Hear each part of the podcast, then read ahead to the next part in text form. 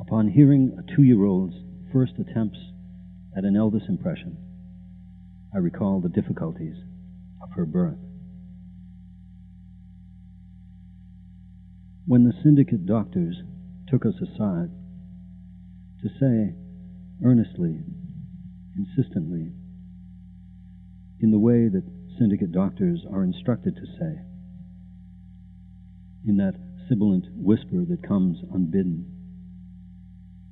that my wife and I should not offer hope, not so much, should be aware that the baby, if delivered, might not survive, that our daughter, stitched up, cerclaged,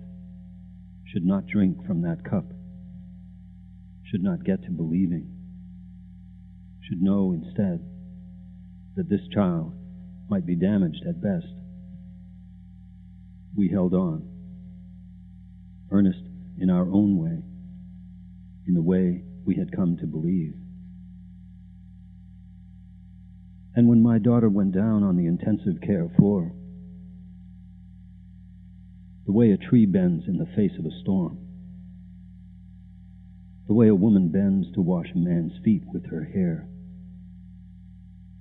when she writhed with medication, shaken to her core, convinced in her way that love could be that cruel, that she could be the engine of her daughter's demise, her tremors generating the contractions that would kill her. We held on,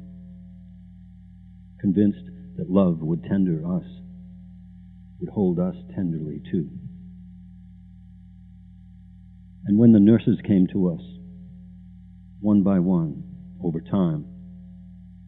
in the way they have instructed themselves to do, in their secret shared alliance, each driven to believe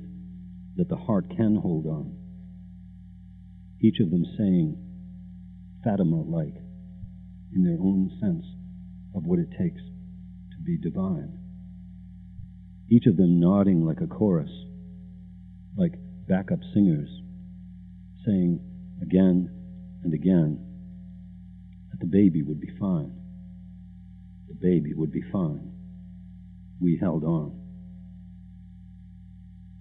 And this girl, child, this hey baby, fully present in the blue suede world, runs now, all shook up, in some hound dog dervish, some jailhouse rocking circle of joy. From the phone, around the kitchen again, and back to the phone saying, Hey baby, hey baby, thank you very much, thank you very much.